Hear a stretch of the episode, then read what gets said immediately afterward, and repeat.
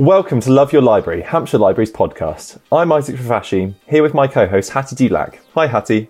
Hi Isaac, how are you doing? I'm good, thank you. Yeah, just getting on with the week as always. What are you reading at the moment? Oh, well, actually, I'm reading a bit of a fan favourite at the moment, so a bit late to the party, but I've just picked up Susanna Clarke's Piranesi, so I'm getting stuck in with that. How about you? Oh, I love that one, yeah. I'm rereading The Lovely Bones, actually. I read it, I think, probably for the first time when I was about, 16. Really, really loved it, but, yeah, visiting it again now and remembering how much I loved that book when I was younger and, yeah, really enjoying it. Oh, I love going back to an old favourite. That is it's such a comforting feeling, isn't it? It's like a little slice of nostalgia because you remember where you were when you first read it and stuff like that. And whether you're revisiting old favourites or sticking with your current to-read lists, we recommend BorrowBox as one of the providers that you can do this with. This is our supporter for the podcast, and it is a really amazing library app that lets you download ebooks and audiobooks straight to your phone or tablet. You can sign up with your library membership number and PIN and just get reading. So it's a great service to have. Now, this episode of the podcast is a bit special. We're looking at some great children's books today to help our younger readers find their next great read. And then later, we'll be joined by Liz, our children's book specialist. But first, we'll hear from when 15-year-old Ava caught up with Hannah Gold, the author of The Last Bear. Now, some of you might remember Ava from our last Kids Corner episode, where she interviewed Ali Sparks. And if you fancy giving that one a listen to, you can find the link in the show notes below. So, without further ado, let's hear from Ava's interview with Hannah Gold.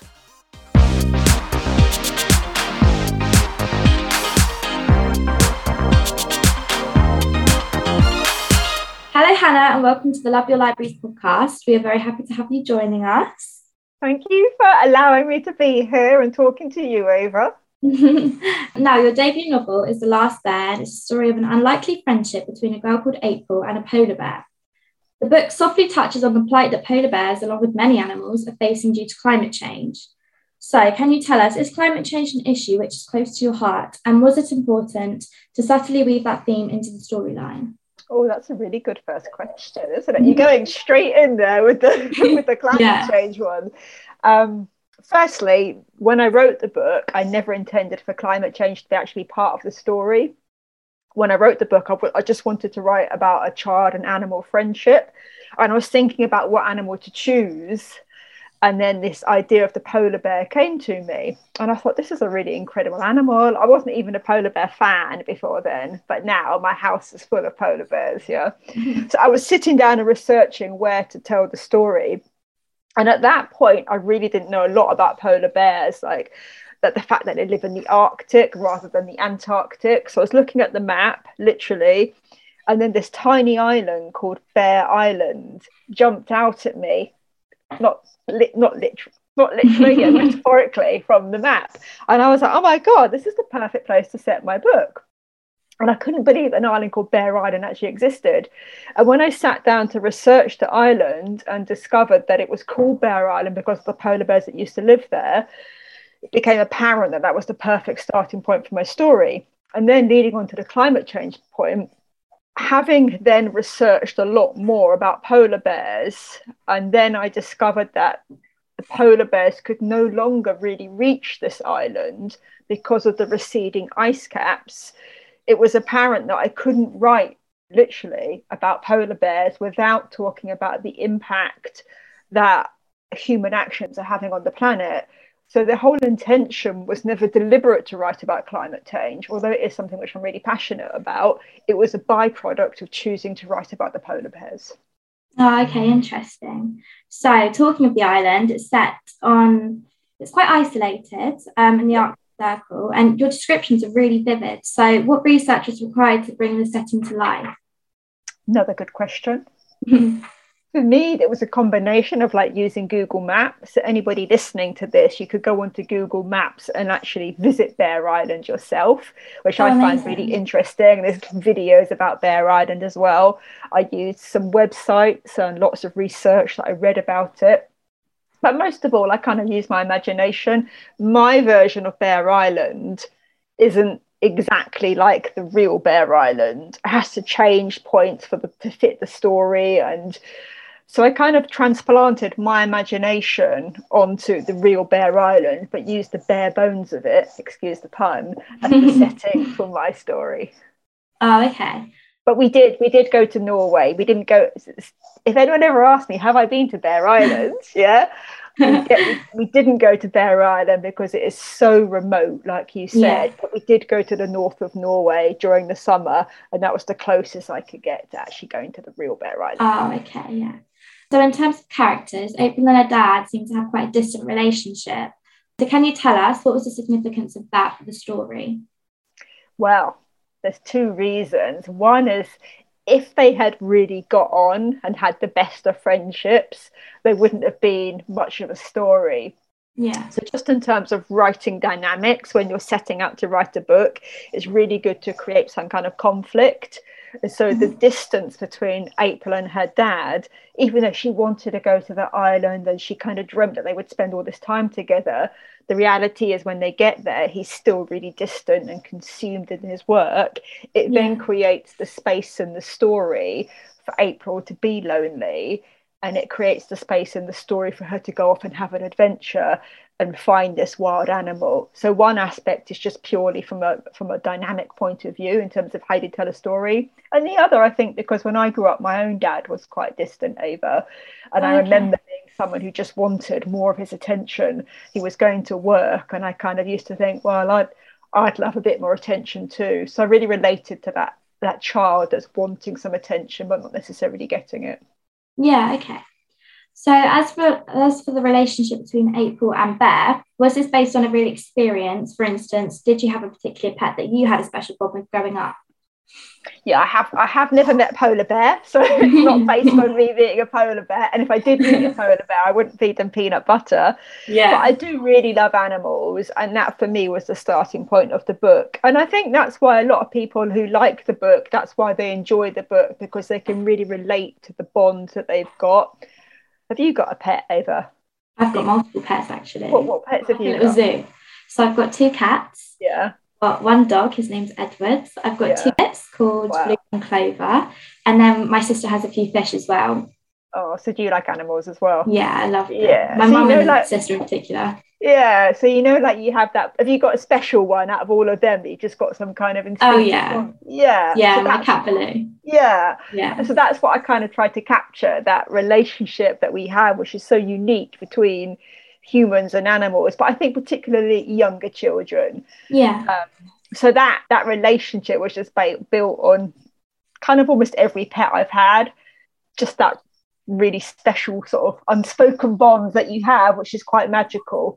And I think when you read it, as the reader, you can put your own pet into that and go, oh, that's really like my relationship with my pet or whatever it is. So it's just kind of capturing that love. Yeah.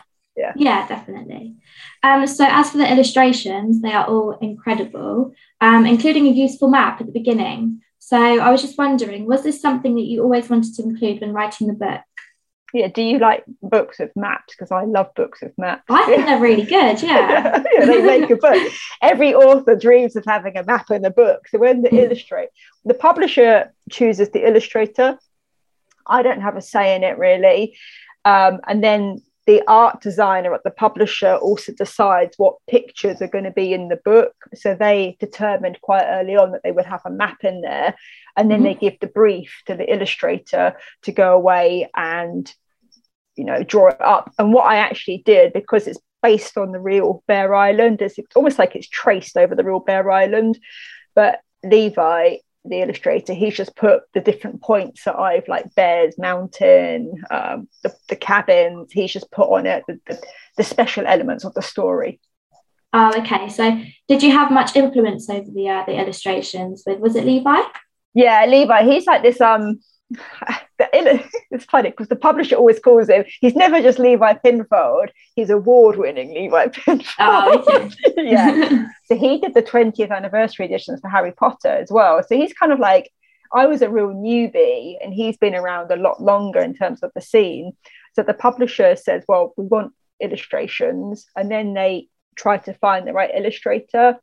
and they thought he would be really good because he draws in quite an emotional way, and because I write in quite an emotional way, they thought we'd be a great pairing, and they were right. Yeah. And then, like I said, the art director, they decide which illustrations go in the book. They give that to the illustrator. He comes back and he creates some rough drafts, although Levi's rough drafts are really, really strong. And I just make a few comments and say, yes, he's forgotten to put his glasses on, or the waves need to be a bit choppier. And then it goes back to Levi. He does the final versions, and then I approve them. But he actually lives in Australia. So he's a... Oh, wow. Yeah, the other side of the world. So all this is kind of going on. Like, that's the way the world is. Like, he lives in Australia. He's British, but he lives in Australia. So kind of well, it's the other side of the world, isn't it, that relationship? Yeah. That's quite, but I've never met him either, Ava. I've never met him in real life, so. Yeah. Okay. Oh, brilliant. So is this book similar to books you like to read or you read as a child? Yeah, when I was a child, like, the books I always loved had animals in them. That's a big thing for me. So I really liked something like The Animals of Farthing Wood. Have you read that one? No, I haven't, but I've definitely heard of that. Yeah, it's all about these animals. I really like it. It's an old book now, but it's called, because I'm older, it's called Mrs. Frisby and the Rats of NIMH. I really liked that one. Obviously, books like Black Beauty. I like Narnia because of Aslan. So definitely books which had like these animal protagonists. Yeah. And then as I was a bit older, one of my big influences is an author called Michael Morpurgo. Yeah, and he commented on the book, didn't he? He did, yeah. That's amazing. I know. He was like my author hero, and when I signed with my publisher, I couldn't believe they actually had the same publisher, and I was like, oh my god, Michael Morpurgo. And then they sent my book to him before it was published so he could give me an endorsement, and he came back and he said some really lovely things about the book, and I was like, oh my god, I can't believe it. And then luckily enough, fast forward a few months, I ended up meeting him at a festival. Oh, wow. Yeah, and then I interviewed him on stage about his last book, and he is just like the kindest, person, like a really amazing, in terms of what he does for nature as well. Like, I feel really inspired by him as an author and as a person. No, that's amazing. So do you think he influenced some of your writing or the author that you are today? Yeah, I think so, because I think as an author, I don't want to just be an author. I want to be someone that's kind of has integrity and values. And I think what he stands for is someone that is really trying to support the relationship between children and nature and the healing power of nature. He runs a charity where he takes city kids to the farm, and he sees the impact that has on them. Yeah. And I think one of the sort of themes that I like to put in my books going forward would be like, spending time in nature is really, it's really powerful, and it can help us, and we can help nature back. And if we have that relationship, we're much more likely then to look after the planet. So it's a kind of about like, what author do I want to be, but kind of what person do I want to be as well? Yeah. Okay, that's brilliant. Did you know where the story was going from the start, or did the inspiration come to you as you were writing? Yeah, I bet you interview some authors and I know the whole story up front, don't they? It's like, yeah, I'm not like that, you know. I think that in school they teach you to plan, don't they? Yeah, a lot. Yeah, and that sometimes it's a really good idea for structuring your writing. And I think it is really good to have a plan, but I don't ever think we should be a slave to the plan. If your plan is quite loose, it still gives you a rough idea rather than having to plan everything. So one of the things about writing is just working out, you know, what kind of writer are you? And you might be really different to somebody who plans a lot. So for me, I had a rough idea. I knew I wanted the girl and her dad to go to their island. I knew that when she was there, she was going to meet a polar bear. And I always knew what the end scene would be. But the rest of it was almost like a journey of discovery as I wrote it. Oh, okay. So what do libraries mean to you? Oh, so much. I know it sounds really corny, but when I was young, me and my mum would go to the library and we would go and borrow so many books, and it was a real treat. And I would max out my library card, and I could only have 6 books there. And then I would come home and I'd stack the books in an order of the ones I'd wanted to read first, with the one at the top going down to the bottom. They were just, I love books and I love reading. And I think these days libraries are so much, they've got even more going on. And I think they're such an asset to the community. And in terms of story time and reading time for children, they're just so important. And I think for someone who is maybe shy or sensitive or just loves reading and hasn't got access to or the ability to buy many books, having access to free books and all that they offer is just incredibly important. Yeah. So I'm sure we're all very keen to know, how did you become a writer? Because your writing style seems quite unique and the descriptions are really vivid and really strong. And I'm just keen to know how that happened for you. Just a long dream that took a long time to go through. I wish I could say yes, I just wrote the book and look. But what happened was, when I was young, I really wanted to be a writer. I think I always knew what I wanted to be. And so when I left school, I was like, oh, I'm going to be a writer. And then it didn't really happen straight away. I went through other industries and I wrote something in my 20s, which didn't really get anywhere. So it's a lesson in perseverance and sort of not giving up. So I wrote 2 young adult books and they took ages to write, like years to write. Nothing ever happened to them. But during the writing of those books, I really understood the craft. And I learned a lot of lessons just in how the publishing industry works, but also in terms of how to write and also how not to give up. So when I sat down to write that book, I was more confident about how a book is structured and the craft of it. And I knew about how the industry worked. And then it was just a matter of writing this book and crossing my fingers and hoping that this time somebody would give it a chance. And they did. Yeah. So would you say that English was quite a key subject for you growing up? Did you write a lot? Oh, yeah. Like, what's your favourite subject at school? Is it English too? Yeah, I do quite like English, but I also like history. Yeah, I like history too. I think you can fall into kind of, without being too sort of generalistic, when I was at school, the subjects that I was really better at were things like English and history and languages. Yeah. Where the subjects I wasn't so good at were things like science and maths. Yeah, I can definitely relate to that. So I think we kind of tend to fall with it. Not that you can only follow one path or the other, but I really liked English. Because I think if you like reading, then you like the language. I like the creative writing in English as well. I had some really great teachers at school that really pushed me to kind of keep improving. So I think if you can get into it and don't see it as a chore, like reading the books. Sometimes the books that you read at school can be a bit like, ugh. But if you can kind of read for pleasure, then I think it's incredibly important. Yeah. So after you finished writing The Last Bear, do you think it was hard for you to sort of let the characters go and accept that sort of writing journey was over? I'll never let them go. You'd see our house, it's kind of got polar bears everywhere. Yeah, it was really hard because it was such an emotional journey, and it would always be a really seminal book for me because it was the book that got me an agent. It was the book that got me a publishing deal. It's the book that's really broken out. In some respects, I think, you can never let that go. And so when I sat down to write my next book, which is called The Lost Whale, which comes out March, it was a bit harder to get into because in my head I was like, and even when you're writing your next book, you're promoting the first book. So it's a bit of a weird sort of situation.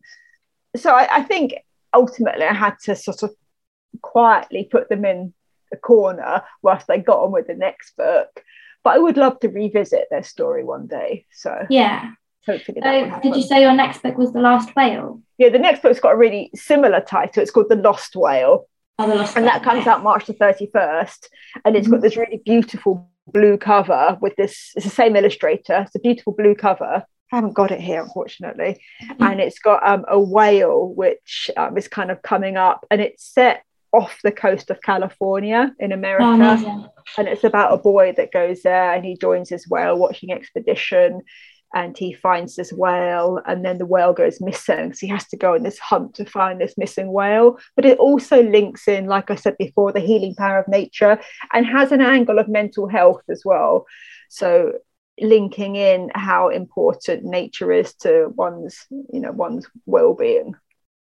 Oh, okay. So are there any connections between The Last Bear and The Lost Whale? I would suppose that the connections would be the writing style. It's got a lot of emotion and heart, and it does fuse this adventure with some ecological awareness. So in this book, I talk about the effect that humans are having on the ocean, not just the plastic pollution, but the warming temperatures, the overfishing, the amount of nets and fishing debris that's in the water, and the harmful effect that has on marine life, those kind of things.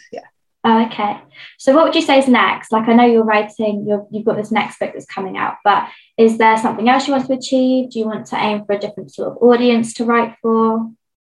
In terms of publishing speak, they like you to build on your brand. They like that. They like you to build your brand. So I can't imagine in the immediate foreseeable moving away from writing animal adventures, which also fuse this ecological awareness. But in terms of a broader scope, I'd really like to do some sort of charity work for the environment. I'd like to visit the Arctic. I'd like to get involved in beach cleans. And I'd really like to be kind of hands-on. And so people read the book and they have an experience, but I'd like them to read the book. And if we can take action afterwards, that's where I'm wanting to go. I want to sort of be an advocate for creating a more sustainable future and inspiring people like you and younger to help save our planet. Yeah. Why do you think reading and storytelling is so important for young people? That's a really good question. I think there's so many different ways to answer that, and each author would give you a different answer, which is quite fascinating in itself. Yeah. So firstly, I think it goes back to the library question. That gives access to all books, to all families. And the whole point about reading is that, A, it can take you to different parts of the world you might not be able to go to. I think also it creates empathy. So this awareness of maybe different cultures or different parts of the world or different parts of the country, which may not be as kind of privileged as you are. So it creates this understanding and empathy. It can also create empathy and understanding for parts of the planet which need our help. But mostly it's just something, hopefully something quite fun to do, and helps imagination and helps vocabulary, but actually just gives you a sense of enjoyment and a sense of you time that you can have with just you and a book.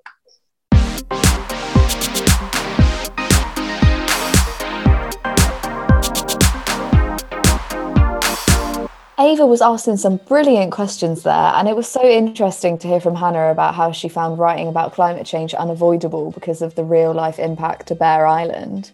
Yeah, and really nice to sort of hear about how Hannah wanted to sort of weave in a really positive environmental message there too.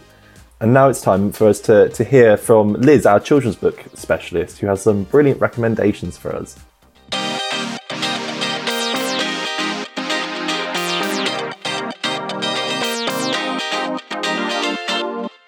Hi Liz, welcome to the podcast.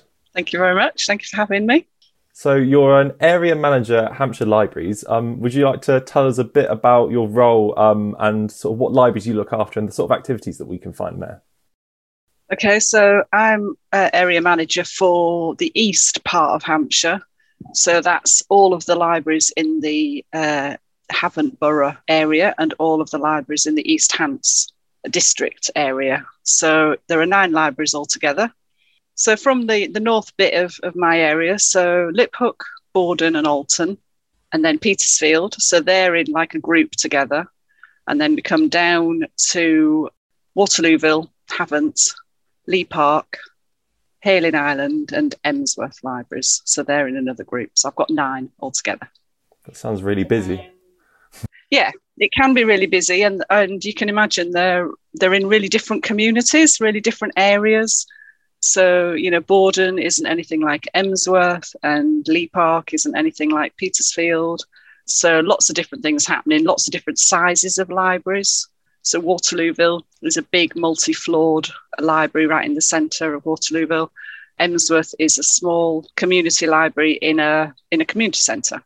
So really different in terms of busyness and numbers of staff. But our staff work across various libraries in each area And for that, you know, so we put on all the normal library type things you would associate with libraries, so books and information and computers. And then we've got a range of activities for children particularly, so rhyme time, baby play sessions, story times, holiday activities. And then we have lots of groups that meet in libraries as well. So knit and natter, reading groups, poetry groups, Scrabble club, as well as other people who use our spaces to kind of provide help for, say, people with dementia or carers. So yeah, lots of different things going on. So quite a lot to keep tab on. Yeah, it's never a dull moment, I guess. Absolutely.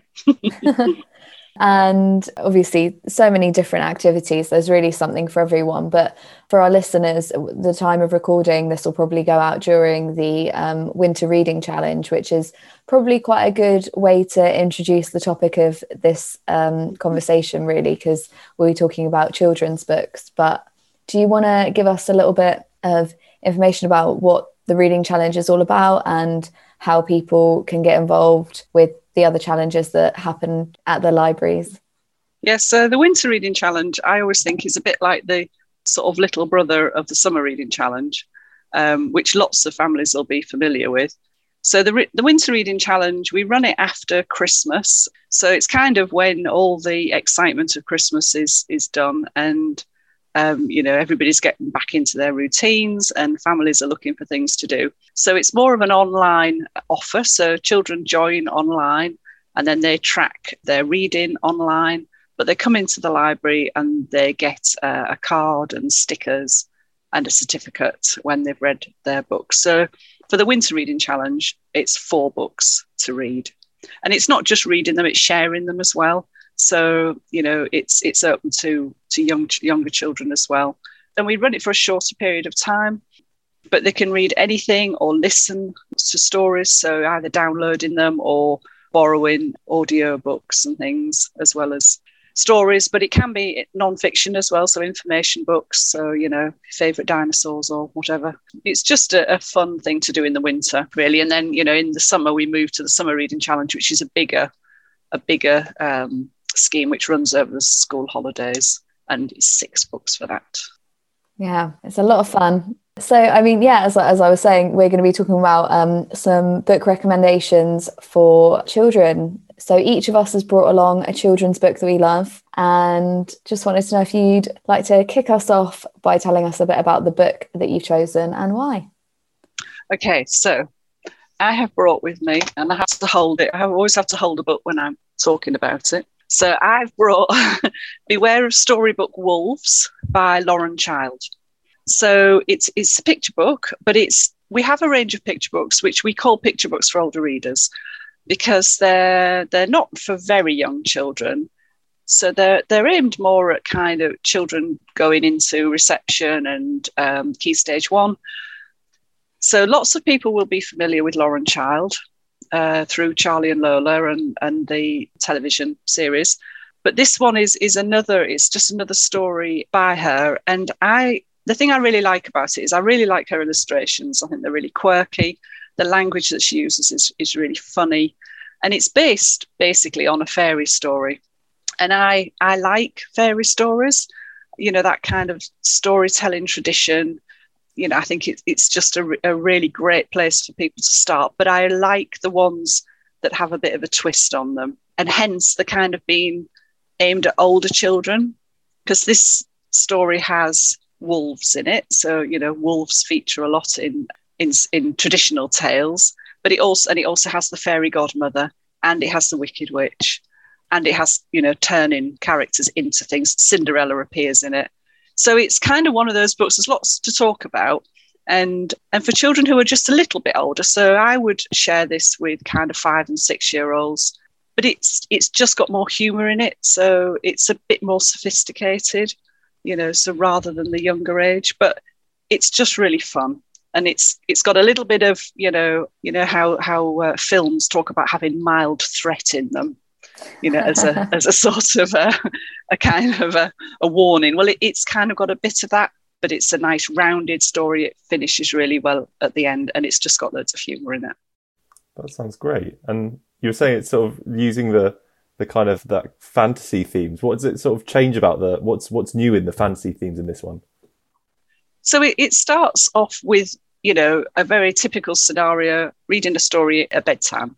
So mum reading story bedtime, but the little boy is called Herb in it, and he always likes the books being taken out because he has that active imagination. But one night she forgets, and then he can hear something. And the wolves have come out of the book and are in his room and are obviously threatening to eat him because that's what wolves do.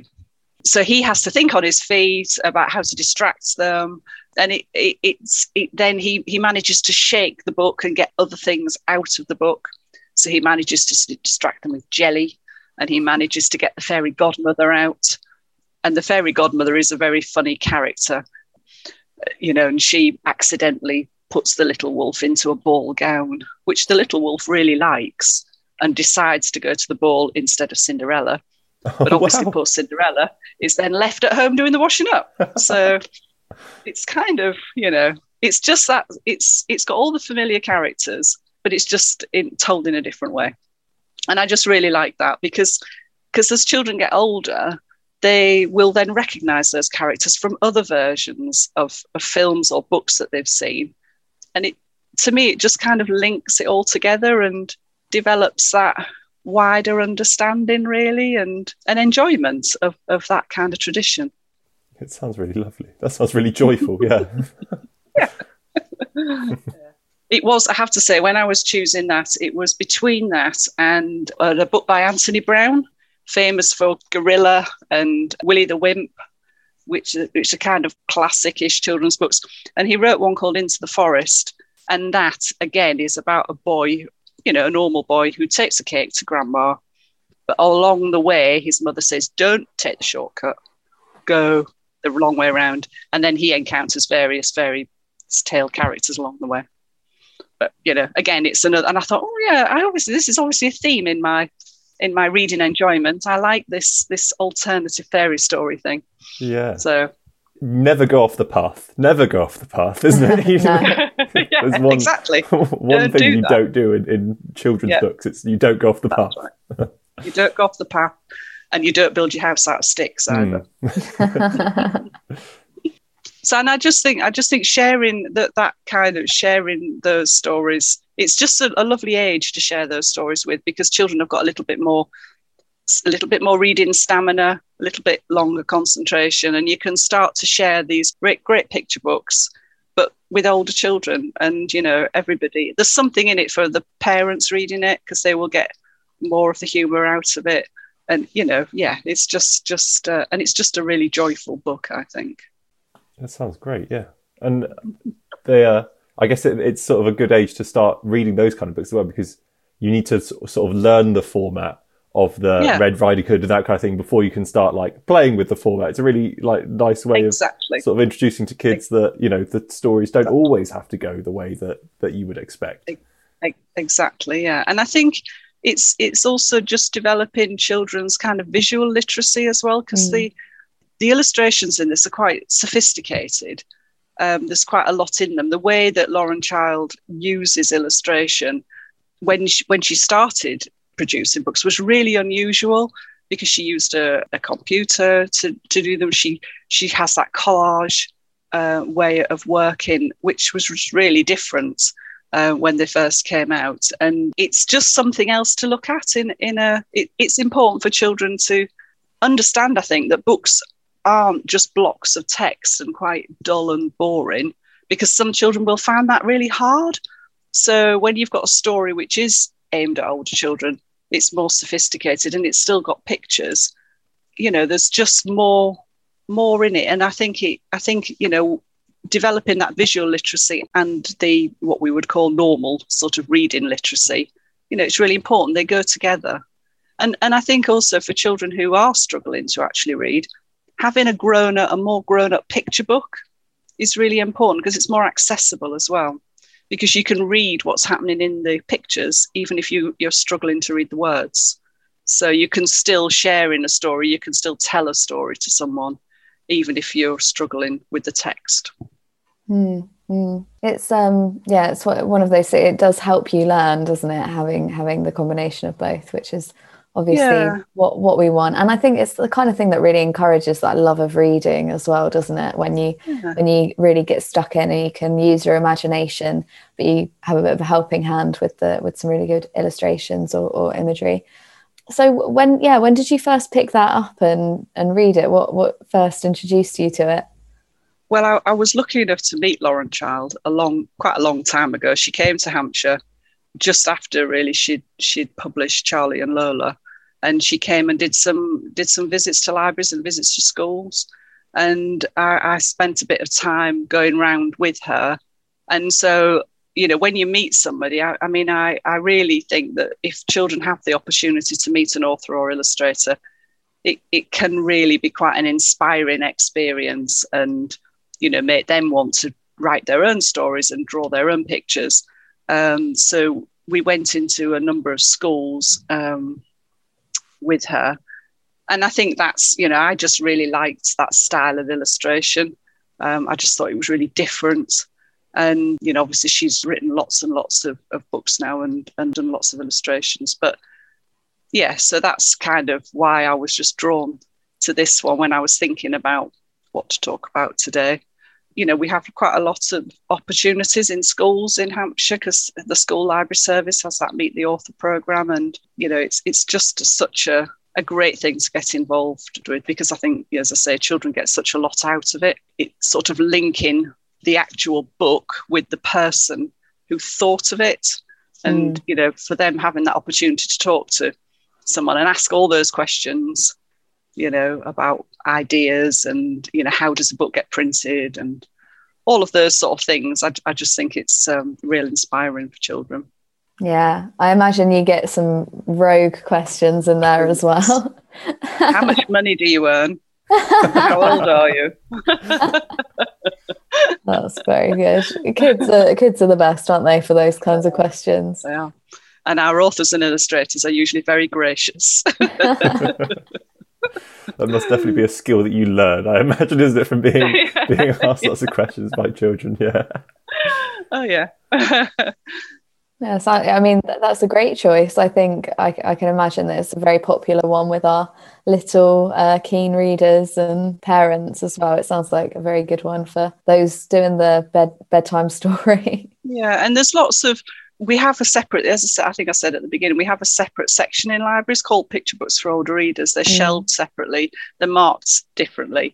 And they're just, I just think it's a resource that sometimes gets missed, because when children are in school, there's a lot of focus on them actually learning the mechanics of reading. And so that, you know, we also have a section of young readers and beginning to read. And I think that this can get lost really, because there's a bit of pressure for children, you know, yes, picture books when they're under 5 or under 4, I suppose, and then they go into the sort of banded reading, learning that mechanics bit, and then they jump to chapter books.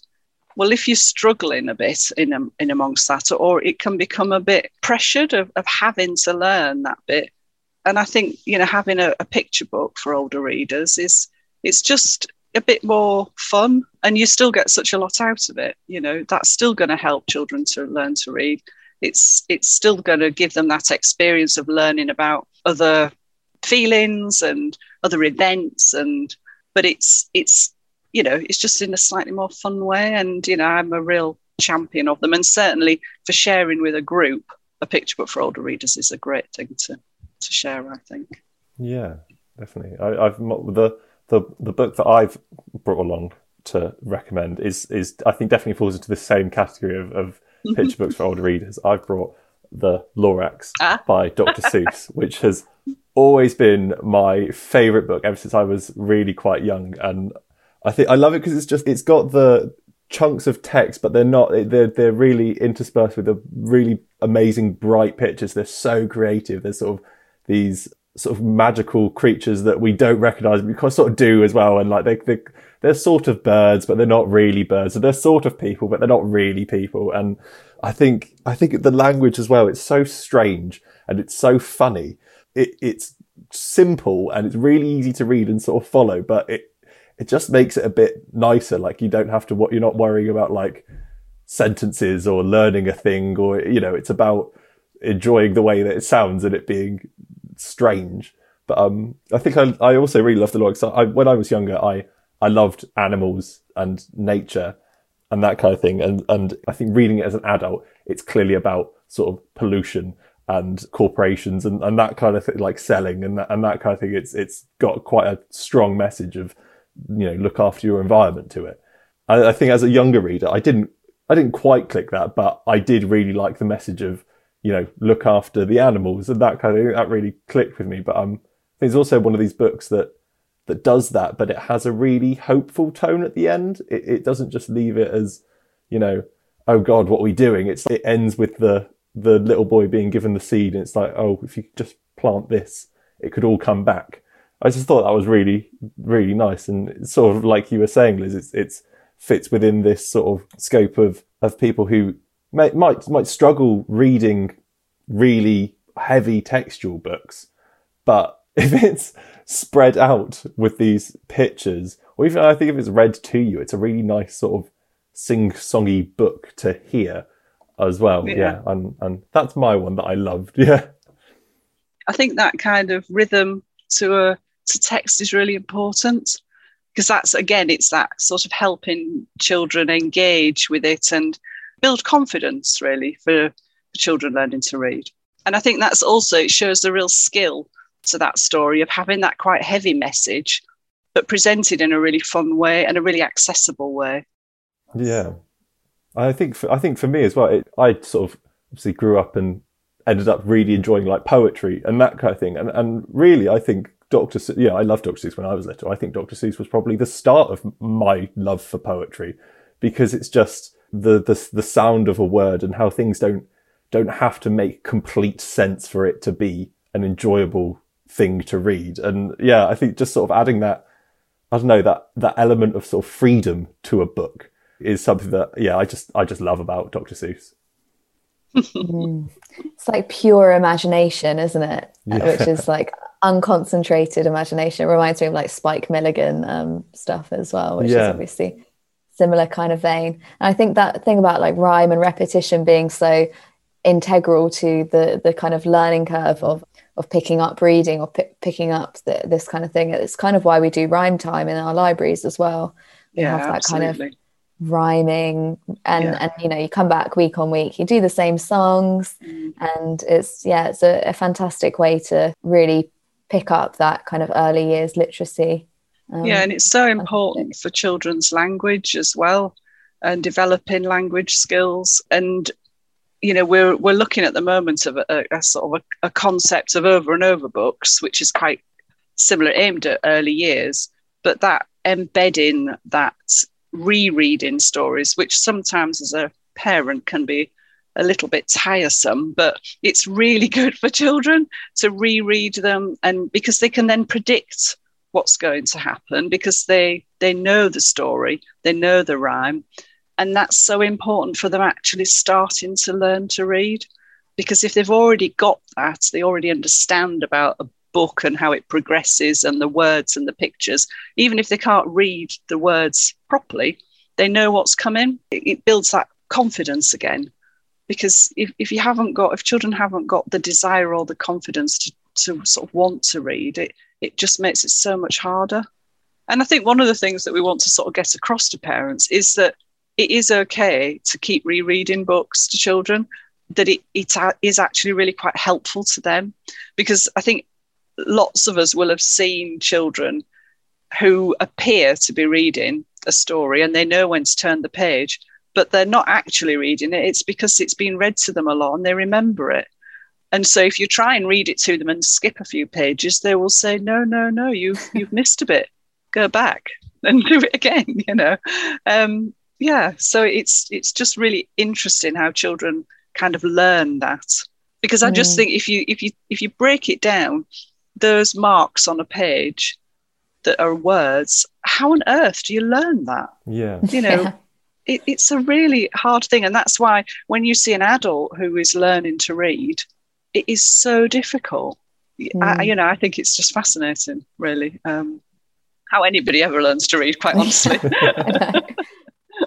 While you were speaking, I was trying to sort of think about, there are probably loads and loads of books like that that were repeated so much when I was a child that I would still be able to sort of at least chime in with a little bit. It made me think of, there's the one that's like, in a dark, dark wood, there was a dark, dark house, and in a dark, dark house, there was a dark, dark cupboard, and it blah, blah, blah. And then I won't spoil it for you, but got a thrilling ending. But, you know, I probably haven't heard that since I was about 6 or something. It's like individual words as well that children learn. And I can remember being read Beatrix Potter stories and The Tale of the Flopsy Bunnies. And there's a line in that that talks about the effects of eating too much lettuce is soporific, which is not a word that you would use every day. But it's a word that I know what the meaning is because it was in that story. And there's a lovely picture of all the bunnies fast asleep. But I remember that. That visual connection again, isn't it? You kind of, in your mind's eye, you kind of brings you back to that moment. So interesting. Hattie, I think you've got have you brought a book to recommend as well? I have. I don't have it physically around me. I did go looking for it, but I couldn't find it. I have gone for probably a book that's slightly outside of children's and maybe a little bit more in YA, but I feel like I read it while I was still at primary school, so I think it counts. But just for listeners who might want to recommend this to their children, just be aware that there's probably a bit of a content warning. But my very memorable book, one of my favourite books of all time that I would still go and read now, is Noughts and Crosses by Mallory Blackman. And yeah, it's for the listener, Liz just gave a massive thumbs up, which I think is the best seal of approval that a book can get, really.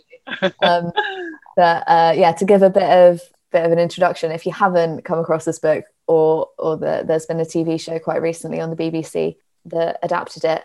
It's a world where racial inequality is kind of the inverse to how it is in our current world. So the black people in this society are called crosses and the white people are called noughts, and that kind of imbalance of power is flipped on its head. So the black people are the ruling class and the noughts or the white people are sort of like second class citizens, more likely to be in poverty, go to different schools, and kind of all of the things associated with that treatment in society.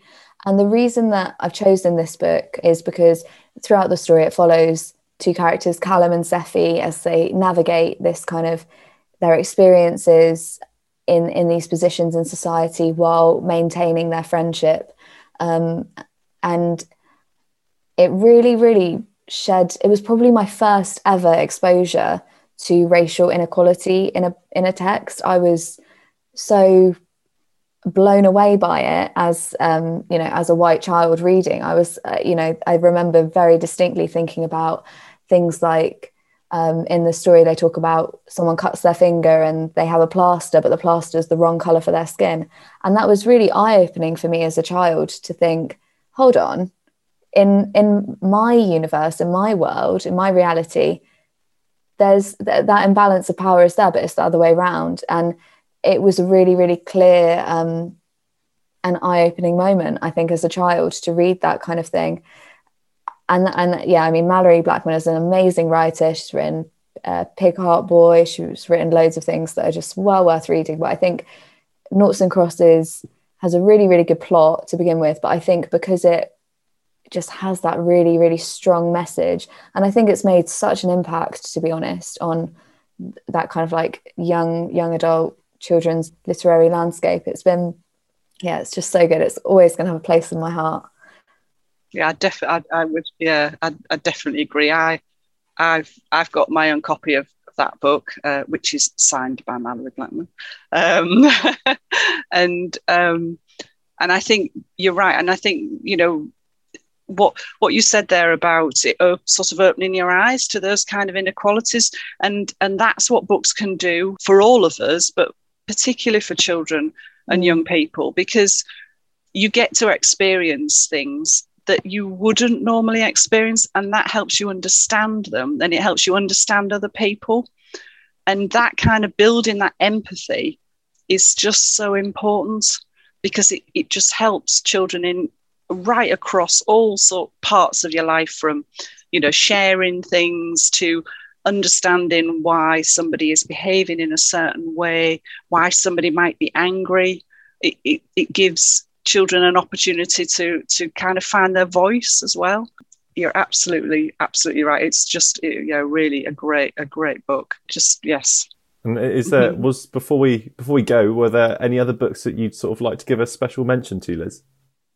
Oh gosh, putting me on the spot, really.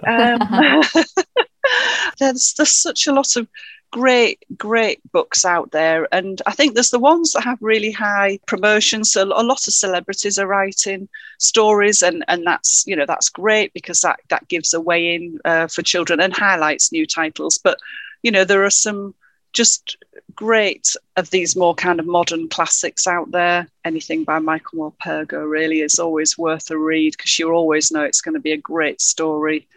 Jacqueline Wilson, tackling some really difficult issues, but actually in a really accessible way. So yeah, there's lots out there, but sometimes it can be a bit overwhelming. I think you go into a library and you see all these books, you think, oh, look at the displays. We always have good displays. That's true. That's the only time when it's okay to pick a book by its cover. Yeah, I would do it. Yeah, oh yeah, absolutely. No, I think some really strong recommendations there, so thank you, Liz. Yeah, thank you for joining us, Liz, and we look forward to seeing you in some of the libraries in the east of the county soon. Thank you very much. It's been great. I like nothing better than to spend a while talking about books.